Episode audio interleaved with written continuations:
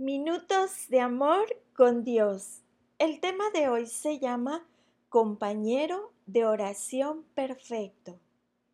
Pocas cosas suenan mejor que escuchar la voz de un ser querido orando por ti.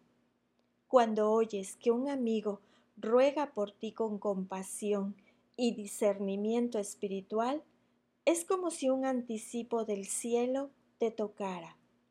Qué bueno es saber que, por la bondad de Dios, nuestras oraciones también pueden impactar el cielo.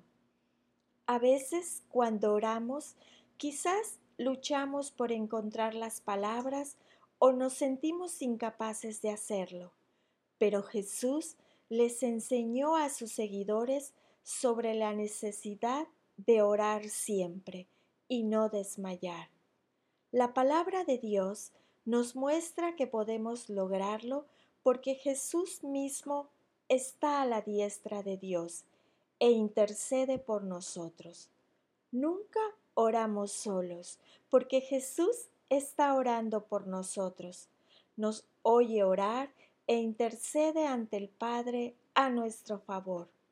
No debemos preocuparnos por la falta de elocuencia, ya que Él entiende mejor que nadie. Jesús nos ayuda presentando nuestras necesidades ante Dios.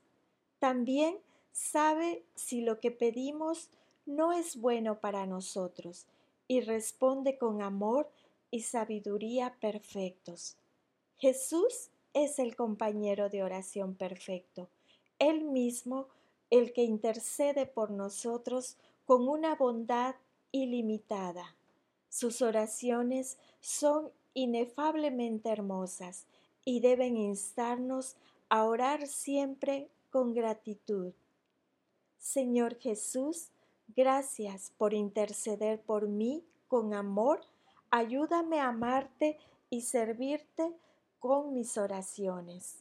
No hay mayor privilegio que orar con Jesús.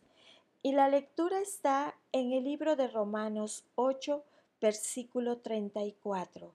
Cristo está a la diestra de Dios, el que también intercede por nosotros. Amén.